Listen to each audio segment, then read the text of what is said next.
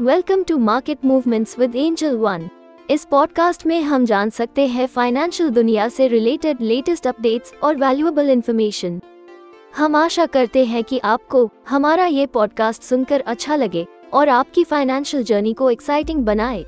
आज के एपिसोड में हम तीन ऐसे स्टॉक्स के बारे में बात करेंगे जिन्होंने इस महीने में ब्रेकआउट दिया है एज ऑफ़ फिफ्थ फेब्रवरी 2024 पहला स्टॉक है टिप्स इंडस्ट्रीज़ इस कंपनी ने अपना मंथली ब्रेकआउट दिया है with high volume Tips Industries ने लास्ट पाँच सालों में 5,700 परसेंट का मैसिव रिटर्न दिया है।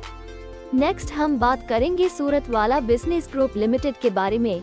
ये स्टॉक एक पुणे की लीडिंग कंस्ट्रक्शन कंपनीज़ में से एक है। पिछले छह महीने में इस कंपनी ने 237 परसेंट का रिटर्न दिया है। And last but not the least Coal India Limited ने अपना मंथली ब्रेकआउट दिया है। कंपनी ने पिछले छह महीने में 92 परसेंट का रिटर्न दिया तो ये है इस महीने के three breakout stocks that are making waves so friends signing off for today stay tune to market movements with Angel One and don't forget to share this episode with your friends and family Investment in securities market are subject to market risks. Read all the related documents carefully before investing.